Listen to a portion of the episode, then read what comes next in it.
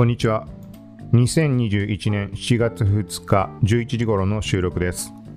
前回の配信で SNS のニュースが、まあ、たくさん溜まっているので昨日のうちに配信したいと言って結局できませんでした実はそれとは別件で3点ほどまとめた配信を、まあ、録音したんだけどちょっとなんか微妙かなと思うところがあってちょっとこれ後でも触れるけどはいちょっとボツにしましたそれははいということで今回の配信の中で SNS 関連ずらっと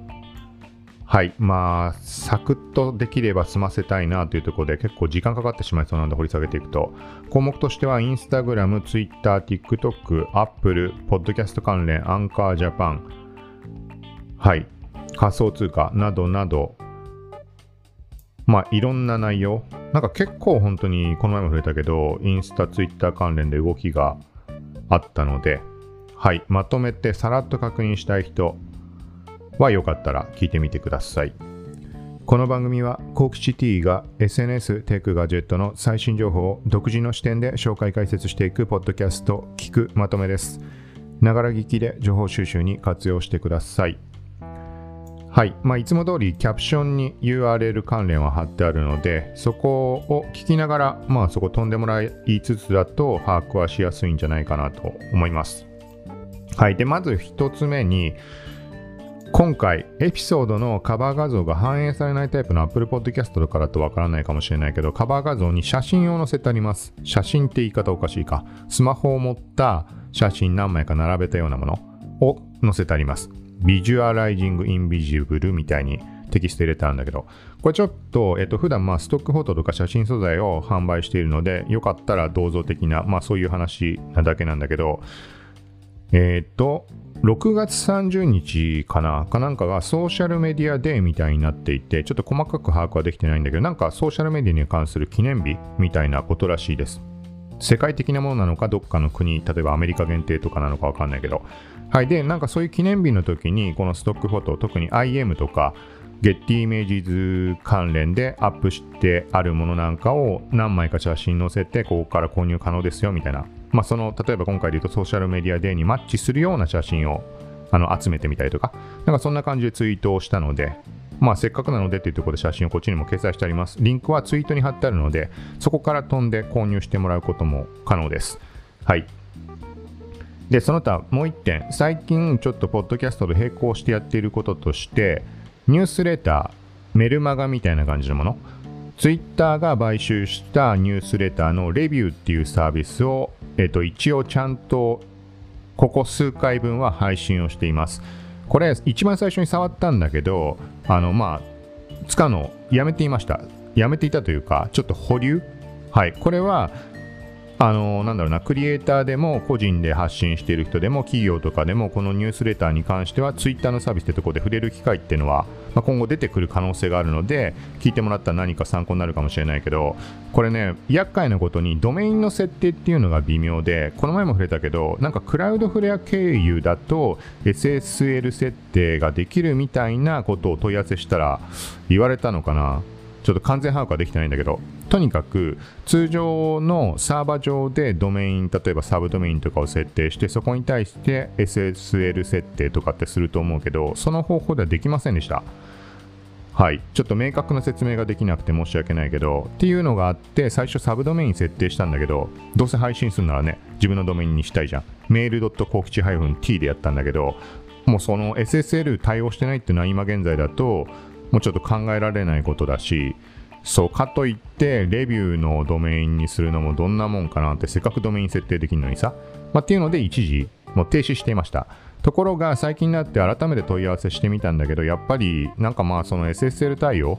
の予定もないのかなっていう雰囲気、そんな返信だったので、内容が。なので、もう割り切って、もうレビューのドメインで使おうっていうことで、最近配信しています。はい。で、一応、ポッドキャストでそのキャプションに貼っているところを今のところは貼り付けてみたいな感じです。なので逆に言うと、そのニュースレターの方だけ見てもらえれば何について今回のポッドキャストで触れているのかっていうところは、まあ、メールベースで確認できる。ウェブ上でももちろん確認できるけど、なので、より手軽なんじゃないかなって。まあなんか、今回はいいかなと思うものは聞かないって形でも構わないかもしれないし、はい、そんな感じにしているので、これも URL、ニュースレターのところを貼っておきます。はい。なので、よかったら、まあ、そっちも合わせてチェックしてもらえたら。で、もう一つ重要なのが、前に話し上がっていたもので、Twitter のプロフィールに、このレビューっていうニュースレターの購読ボタンが表示されるとかされないとか、そんな話も上がっていました。テスト中ってことなのか、何なのか、ちょっとどういうところなのかっていうのは把握できていないけど、はい。まあ、そんなところも含めて、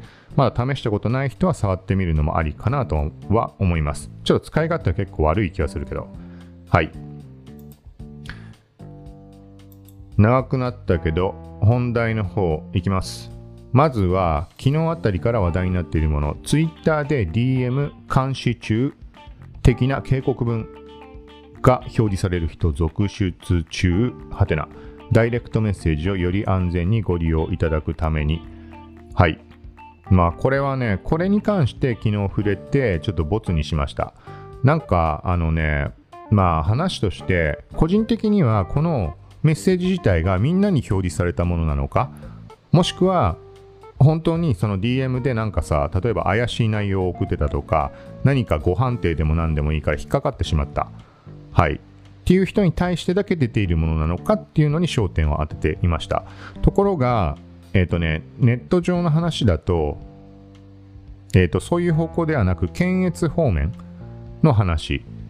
で話題が広がっている様子でちょっと個人的に想定していたところとは変わってきてしまっていたので、ネット上の話は。でそっちにこそ、あのー、ついて調べる方が、まあいいはいいんだけど、まあ、記事を書いたものに関しては、もう単純にみんなに表示されているものかどうなのかみたいな趣旨で書いてあります。はい。で、一応昨日ツイッターのアンケート、投票機能を使って投票してもらっているところ、DM をあまり使っていなかろうが頻繁に使っていようが出たっていう人たちが現在で多分130票ぐらいの投票の中90何パーセントが、まあ、出たっていう人です。で、出ないっていう人がその残りの数パーセント。はい。で、ただし、これはあんまり参考にならないなと思って、そのさ、そのアンケートを見ても、見た人っていうのは当然自分に表示されて何のことだろうって監視されてるのかなとか気になったからこそ、まあね、この記事なり、ツイッター上のアンケートにたどり着いて投票した人たちになるわけで、それが逆に言うと、出なかったっていう人がどれだけいるかの判定には全くつながらない。なので、ツイッターのこのアンケートに関して、もし目に入った人がいたとしたら、それで出てないよっていう人がいたとしたら、ぜひ投票してほしいなっていうところはあります。はい。なんかちょっとこれ明確なところがわからなくて、なんかもともと存在していたプライバシーポリシー、利用規約を再確認の意味合いで表示しただけなのか、何か変更をかけたのか、ちょっと明確ではないです。うーん、変更したならなんかアナウンスがありそうな気もするけど、今回出た、その、ね、案内自体がそもそもその告知だったっていうことなのか、いつものことだけど、英語を日本語翻訳、自動翻訳したみたいな時って文章おかしくなってしまうこともあると思うし、特に文章自体に変な感じは受けなかったんだけど、うん。まあ、みたいな感じです。だからネット上では結構検閲がどうこうっていう話で話題になってます。実際なんかシェア記事をシェアした人とかもどっちかというとなんかまあ今回の件に限らずなんか自分の意見の後押しになる説得材料的な言い方でシェアをする人たちってやっぱりいるのでそうなんか政治絡みとかなんかそういう観点から見てる人たちが結構多そうなのではい。まあなんかそんな感じです。これはだからね、ニュースメディアとかで多分昨日の時点では上がってなかった気がするので、どっかメディアがまたツイッターとかに問い合わせをしましたって形で記事上がってくれると分かりやすいなと思うんだけど。はい。続いて、ギズモードジャパンの記事です。どれが当たるかな？ツイッターが140人に NFT 動画をプレゼント Now。はい。なんか昨日そうだよね、海外版のあのグローバルのツイッターアカウントかな？がなんか NFT がなんとかって言っててなんだろうと思ってみたら日本のアカウントもまあ、ツイートをしていて、どうやら、まあ、今触れた通り、プレゼント的な話です。NFT っていうのは、まあ、ブロックチェーンとか Non-Fungible Token。はい。ちょっと細かい説明は省くけど、飛んでもらったらそのあたりの説明もあると思います。なんかちょっとよくわかんないよね。そのプレゼント now って言ってんだけど、えー、っと、なんかフォローでプレゼントって言ってんだけど、なんかさ、対象人数あまりにも多すぎるじゃん。で、結構これに関しては、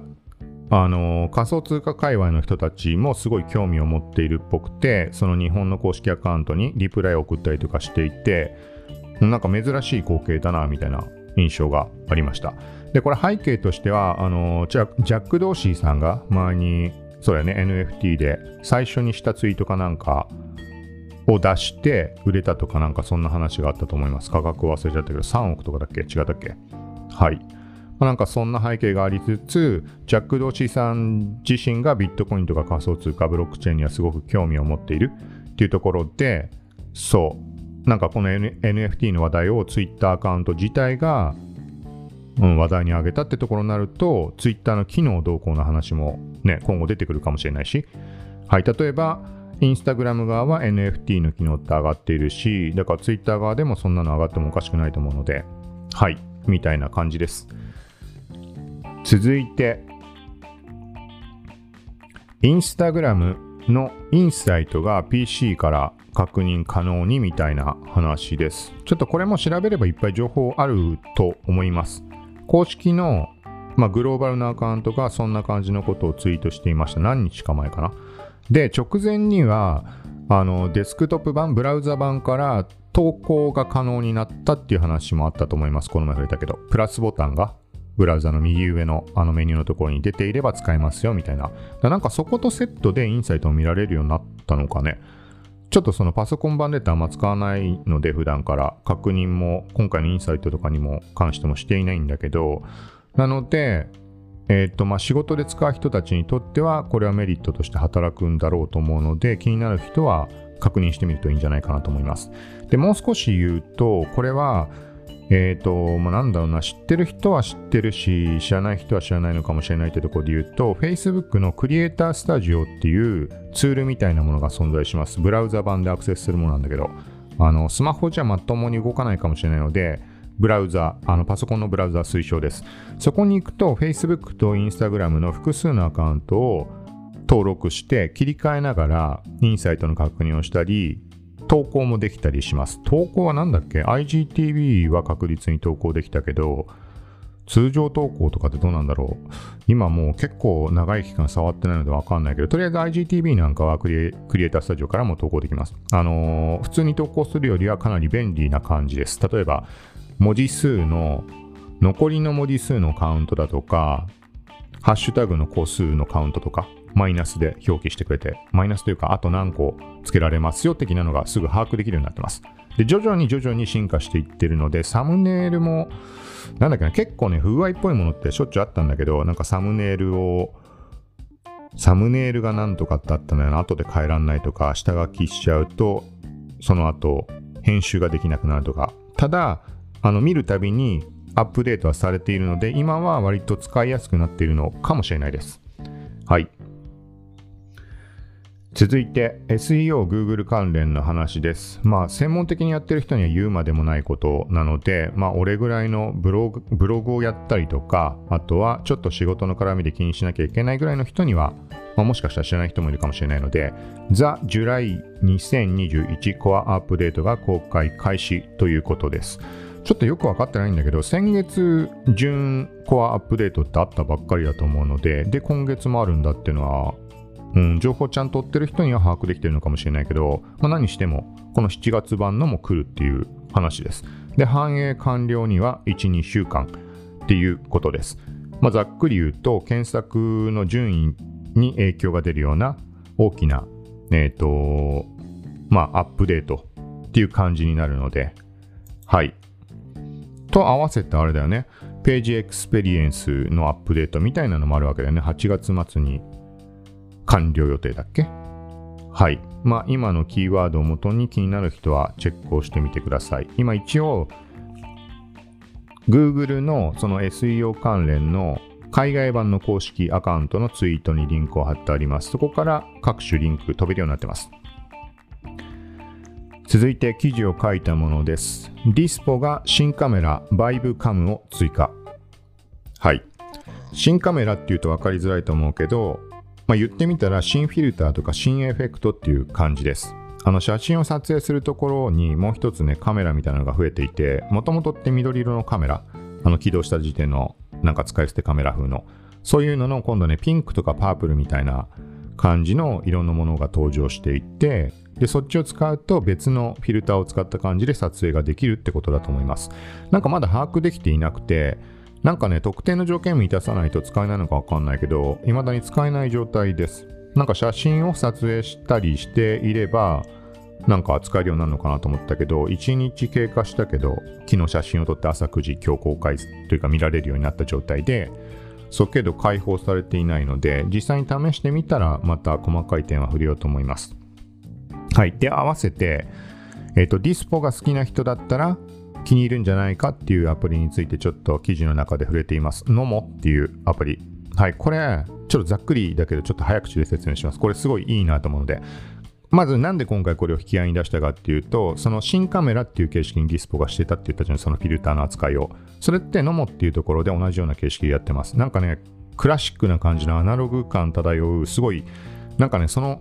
そのイラスイラストというか、それを見ているだけでもちょっと気になってくるようなカメラがずらっと並んでるんだよね。そう。で、それを多分ね、課金で購入しなきゃいけないんだとは思うんだけど、購入することによってそのフィルターで写真が撮れるようになる。はい。っていう意味で Dispo のとこにくっつけました。で、この NOMO が面白いのは、ある種 Dispo 感があるというか、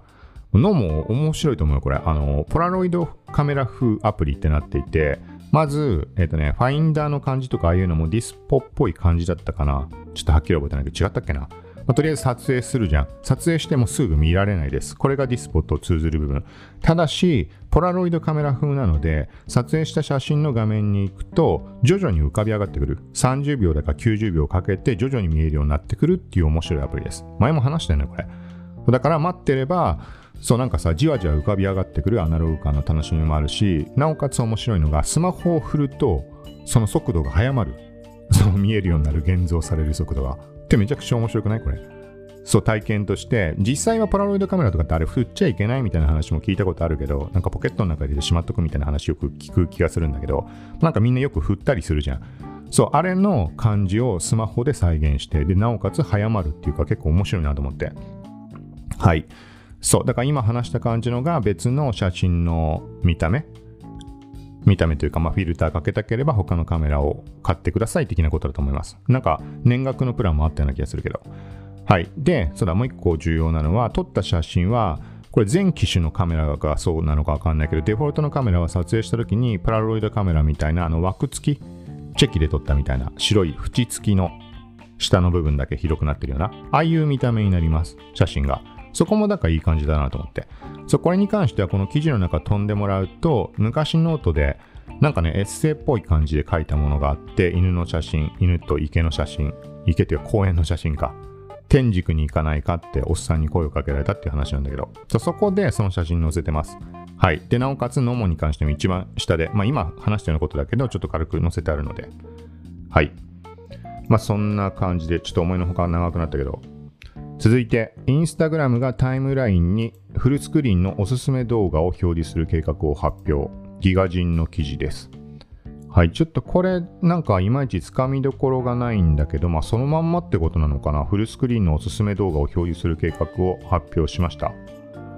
はい。で、まあ、アダム・モッセーリさんが、えっ、ー、とね、何日か前かなんかかな。昨日あたりだったかななんかいろいろまたいつもみたいにこの IGTV で話をしたのかね IGTV だったかなそう。で結構あのね細かく4項目ぐらい絞って話をしたっぽくてそうそのうちの一つってことかね。TikTok とか YouTube を競争相手として見据えておりみたいな。で写真とかっていうよりは今後は、まあ、よりエンターテインメント性の高いまあ、アプリというかサービスみたいな感じで進めていくみたいなそういうところの話になります。そうそのキーポイントとして、まああれかな、ビデオとか、あとは収益化に関する話とかも、そう、多分後で話すところで上がってくると思うんだけど、そそんな話がまとめて上がったみたいです。そう、だからここはちょっと把握できていないので、また細かい点把握したら話はしようと思います。続いて、インスタグラムがクリエイターがファンだけにコンテンツを独占公開できる機能、エクスクルージブストーリーズを開発中。はい。これはいろんなメディアで多分 Twitter 側のスーパーフォローみたいな感じみたいに引き合いに出して話してた機能じゃないかなと思います。昨日の話自体は少し前から多分あの開発中画面が上がっていたりとかして、はい。まあ、要は課金制のストーリーでね。そう。お金を払って、まあそのクリエイターのことを支援してあげたいっていう人たちが限定的に見られるストーリーズって感じです。だからまんまさっき言った Twitter のスーパーフォローに関しても、サブスク形式で月額5ドルぐらいを払うことによって、非公開となっている限定的なツイートやフリートが見られたり、スペースに参加できたり、みたいな話だったので、こんな感じで収益化機能とかに関しては、インスタグラム、ツイッター、フェイスブックと各種もう SNS がすごい勢いで急速に動き出しているので、今後の定番のなんか形として定着していくのかなみたいな印象もあります。続いて、これは今朝ツイートで触れたものです。Twitter 版の親しい友達機能の構想、はてな、みたいな、はてなというか、まあそういうことだと思うんだけど、Twitter のデザイナーさんなのかなかなんかが、まあこんなのをアイデアとして考えていますみたいなところで、まあざっくり言うと親しい友達機能、インスタとかのストーリーズみたいな、とか、あとは言い方としてはグループツイート機能みたいなものを考えていますみたいなのがツイートされていました。スクショ、スクショというか、まあ、デザイン案と一緒にっていう感じかな。これをまあツイートの方にあのリンクを貼っておくので気になる人はチェックしてください。ただ、まあ、すごいいいなと思うんだけど、ツイッターに関して相当複雑になってきてるよね、最近。もうわけわかんなくなってきてる。で、インス、まあ、俺自身は例えばインスタとかもさ、ツイッターも情報を追ってるから、それでも把握できてない部分はあると思うんだけど、で、インスタとかをさ、日常的に本当に使ってる人たちとかっていうのは把握できてるかもしれないけど、あの、そうじゃない人はさ、それこそさ、例えば仕事でじゃあ使おうと思ってインスタなんて始めた日にはわけわかんないね、きっと。何が何だか。だって投稿メニューもさ、知ってる人には何でもないかもしれない当たり前すぎるけどさ、あの、プロフィールの右上のプラスボタンとか押したら、あの、投稿メニューだけで7つぐらい出てくるじゃん。IGTV、インスタストーリーズ、ハイライト、通常投稿、まとめとか、ライブとか。そう、それ考えると結構、あれだね。本当に当たり前に思ってしまっているけど、わかんない人にはわかんないだろうから。うん。ねちょっとそんなことをふと思って。だから、ツイッターに関しても、今、現時点、備わってる機能に関しても、同じことだよね、きっと。これからツイッターさ、一から始めようって人は、まあ、シンプルにツイートだけって考えりゃ何でもないかもしれないけど、もう割と複雑なものなんだろうなって、ちょっと、はい、思った瞬間でした。続いて TikTok が動画の長さを60秒から3分に拡張全員利用可能に IT メディアニュースの記事ですはいこれも少し前に触れましたはいえっ、ー、と、なんかあの、テスト版を使ってる人なのか、あれは何て言うんだっけ、プロアカウントじゃなくて、なんかクリエイターアカウントとかビジネスアカウントにしている人、対象なのかわかんないけど、3分に拡張っていうのは少し前にアナウンスが出ていました。で、それが多分全員対象にっていうことだと思います。はい、このあたりのショートムービーとかに関しては、まあ、時間に絡むところっていうのもいろいろ変化があって、例えばインスタインスタのリールに関しても60秒モード ,60 秒モードが出てきたりしているし、あとはこの前触れた、これ直接関係ないけど、IGTV の単体アプリの中にインスタの通常動画、動画60秒以内のものが表示されるようになったり、なんかここはいろいろ思惑があってそれぞれ裏で動いてるんじゃないかなっていう印象も漠然と感じます。だってさ、TikTok クがさ短くてこうポンポン見られるからいいって言って何を悩むことなく選ぶこともなくさスワイプで切り替えながらもう見ていくわけじゃん。その流れの中で3分の動画が混ざってくるって結構恐ろしいことな気がするんだよね。なんかさ体感的にはその15秒なり30秒60秒のものって思って見ててあのー、さ引っ張引っ張ってうまいこと見せようとするとかっていうのもたくさんあるじゃん、まあ、それがその結果リピートするっていう形にもなると思うんだけどそれが結末に至るまでがあれまだ続くまだ続くって思ったら3分間見切ってしまったみたいなことになると思うしそうなるとあれだよね。ちょっと TikTok に奪われる時間ってさらに増えるんじゃないかなみたいな。から逆にの方面で言うと YouTube 側に関して言ってみれば YouTube ショートを導入することによってそういうつなぎ方もできるのかもしれないしでインスタに関してはさっき言ったみたいなそうリールが60秒に拡張ってのはもちろんそうなんだけど IGTV の単体アプリ上で IGTV と通常の60秒未満の動画の区別がつかない感じで縦スワイプで切り替えて見に見ていけるようになってます。だからこれってさっき言った TikTok が、まあ、30秒、60秒かと思って、ね、結末が気になって見ていたら3分見切ってしまったみたいなことと、まあ、近い気がするんだね。IGTV は60秒未満のものを混ぜ込んでるから、まあ、これ時間が出てるので、まあ、パッと見でわかるはわかるんだけど、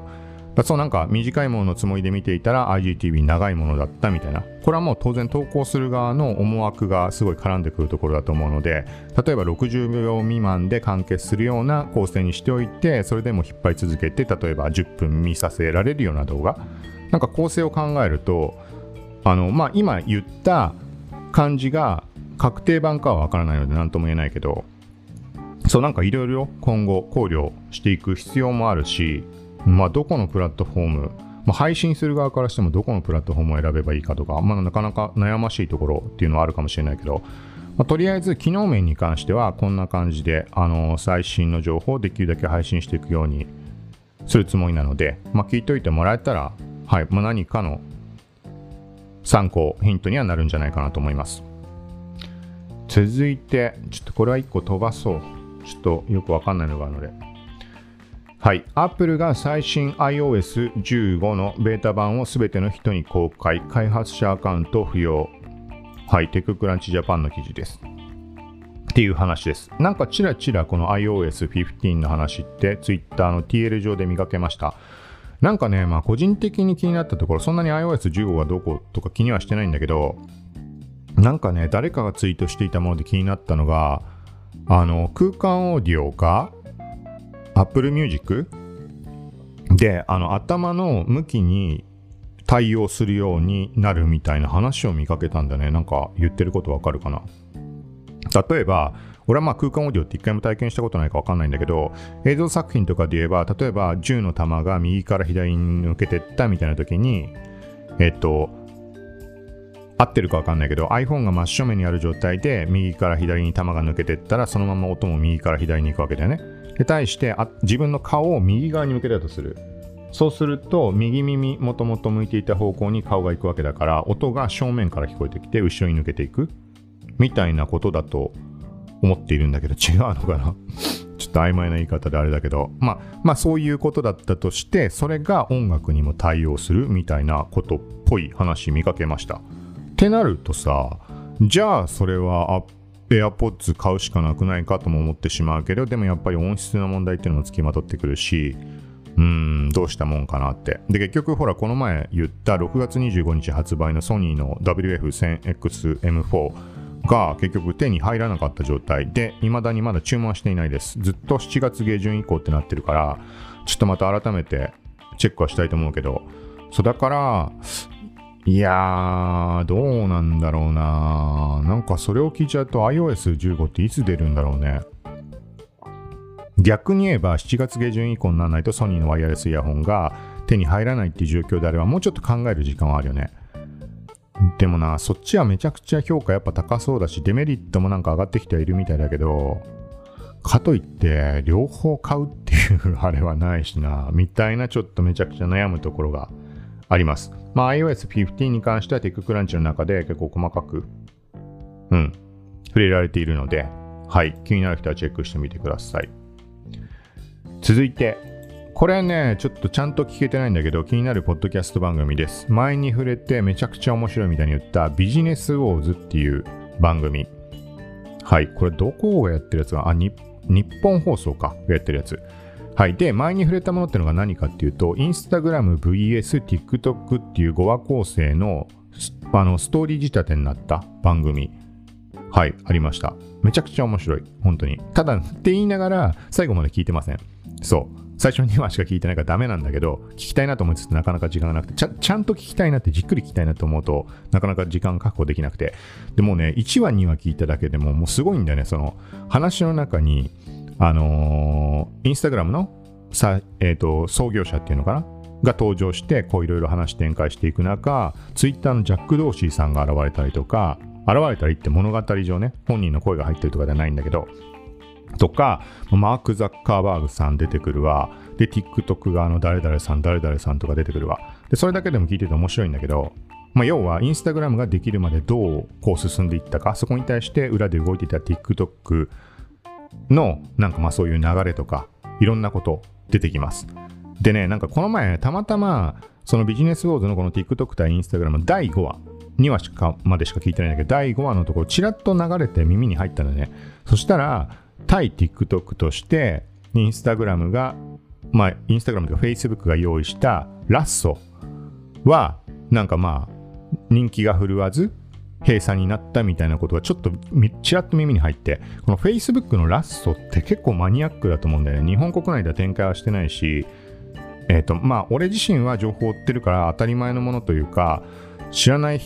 ほとんどの人が知ってるのかなみたいなまあ何つったらいいかな。そういうアンテナ張ってる人はね知ってるのかなって思ってるけどそれでも知らない人って割といる印象があるものなんだよね。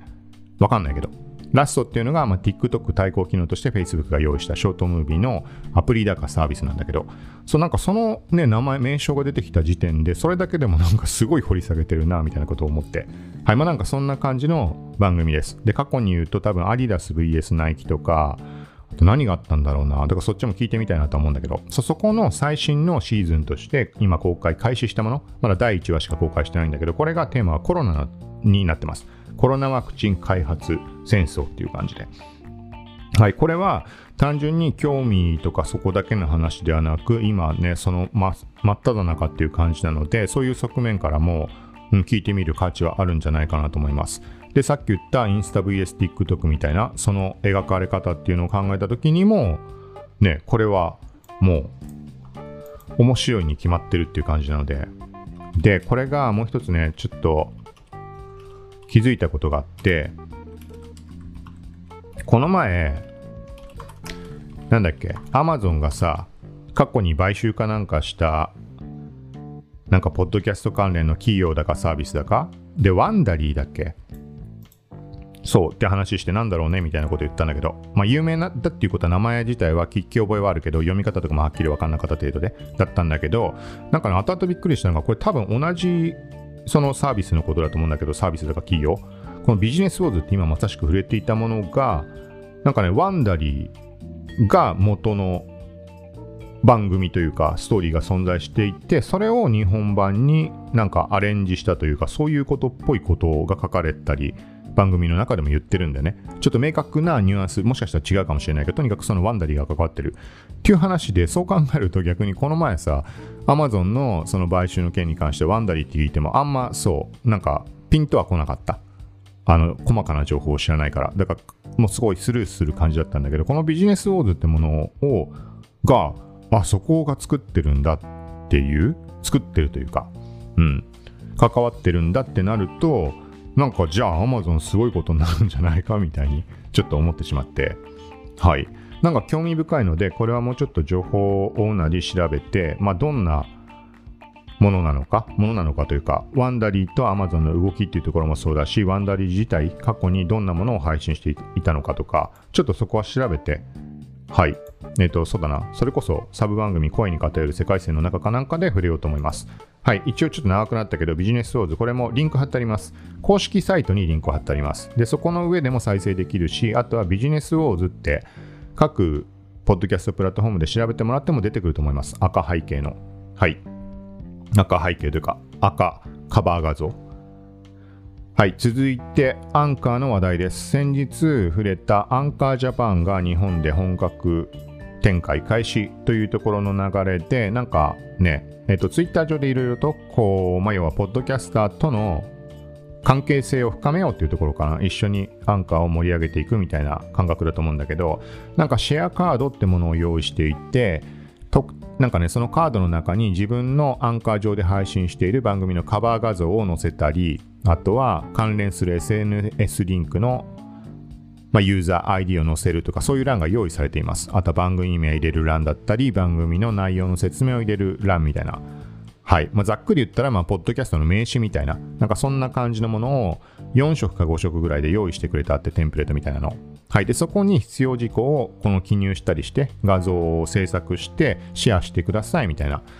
で、シェアをすると、あの、まあ、アンカージャパンの Twitter アカウントでも紹介させていただきますみたいな感じのはい、ツイートが投稿されていました。まあ、全員が全員紹介されるものなのかどうかっていうのはわからないけど、まあ、試しにこれは一応作って、さっき、えっ、と、あんま動かしてないポッドキャスト用としてあるもの、ちょっとこれ、あの、ID も変え、変えようとは思ってて、そのままなってんだけど、IGTW アンダーバー KT みたいな。これ一応ね、IG はインスタグラムを表して、TW は Twitter を表して、で、アンダーバーで KT 幸吉高橋のつもりでやったんでね、ちょっと思惑があって前にあの YouTube 絡みで。はい、けどちょっと分かりづらいから変えようかなと思ってるけど、もうすでにリンクいっぱい貼ってしまってあるから、そう、まあ何にしてもそっちのアカウントでちょっとツイートをしました。はい、で、なんか、まあこれは、えっ、ー、と、その対象の公式のツイートにリンク、キャプションから貼ってあるので、まあ、冒頭で触れたニュースレターからの方も、まあ、見てもらえると思うんだけど、そこに条件いろいろ載ってます。はい、つけなきゃいけないハッシュタグだとか。はい、なので、あ、そうだな。実際さっき俺自身が投稿したものを確認してもらうには、アルファベットでアンカー JP ハッシュタグ、もしくはアンカーでポッドキャスト配信中ってタグを追うと、まあ、俺が投稿したものもそうだし、他の人たち、アンカー使って配信してる人たちの番組も、まあ、一覧でチェックできるようになっているので、はい、見てみるといいんじゃないかなと思います。はい。で、今回最後です。これは、まあ、いつも通り仮想通貨に関して特別な知識はないので、ちらっと触れます。コインポストの記事です。日本政府ビットコインを外国通貨と認めず、エルサルバドルの法定通貨受け。はい。これもちょっと触れたけど、えっと、エルサルバドルでビットコインを法定通貨として、うんと、なんて言うんだろうな、使うっていうのが決定というか、仮で決まってるってことなのかね。まあ、採用っていうのが発表があった。可決したってことだね、法案が。だから、あの、この前も言ったけど、日本で使ってる、あの、小銭なりさ、サスとか、そういうお金の感覚でビットコインを使う。日本のお金はビットコインですって言ってるようなもの。まあ、これ併用するってことっぽいんだけど、よくよく見てみたら。はい。で、そこに対して、じゃあ各国はどう判断をするのか。エルサルバドルが法定通貨で言ったときに、じゃあビットコインは海外から見たときに法定通貨、お金としての取り扱うのか。それともあくまで仮想通貨という認識なのか。みたいな、そこの、なんていうのかな、その各国の捉え方によって、なんかいろいろ変わってくるじゃん、ここって。そうで、対してそこに日本政府はビットコインは通貨とは認めないっていう見解というところです。ちょっと具体的なところ読んでみます。日本政府は外国通貨はある外国が自国における強制運用を認めている通貨と解するとした上でビットコインについてはエルサルバドル共和国の法律において支払いを受け入れる義務が免除される場合が規定されている。過去ビットコインの使用は任意としてこれに該当しないとの解釈を出した。はい、ちょっと分かりづらいね、めちゃくちゃ。まあ、読んでもらった方がいいと思います。はい。まあ、ということで、ここは今回、まあそうだね、ここはその仮想通貨界隈では日本がどういうね、判断をするかっていうのはすごい話題を呼んでいたところなので、一つ形として、まあ、答えが出たまあ、今後どうなっていくかっていうのはわからないけど、はい、みたいなところっぽいです。はい、その他仮想通貨もなんかいろいろ動きがあるみたいだけど、ちょっと配信できるレベルでの理解はできていないので、まあ、そのあたりも、はい、いろいろチェックした上でまた触れるかもしれないです。ということで今回は以上です。そう、この前触れたゲーム、ゲート・オブ・ナイトメアに関しては、まあ事前に思ってた通りそこまでめちゃくちゃハマるような要素はないのでもしハマっていれば今この配信も多分していなかった気もするのでそう。けどちょっとやっていたらえっ、ー、とね面白いさをその魅力を感じられる状態になってきたというかうんだったのでまあこれはまた別にタイミングあれば話をしようと思います。はい。ということでまた近いうち配信しようと思うのでよかったら聞いてください。さようなら。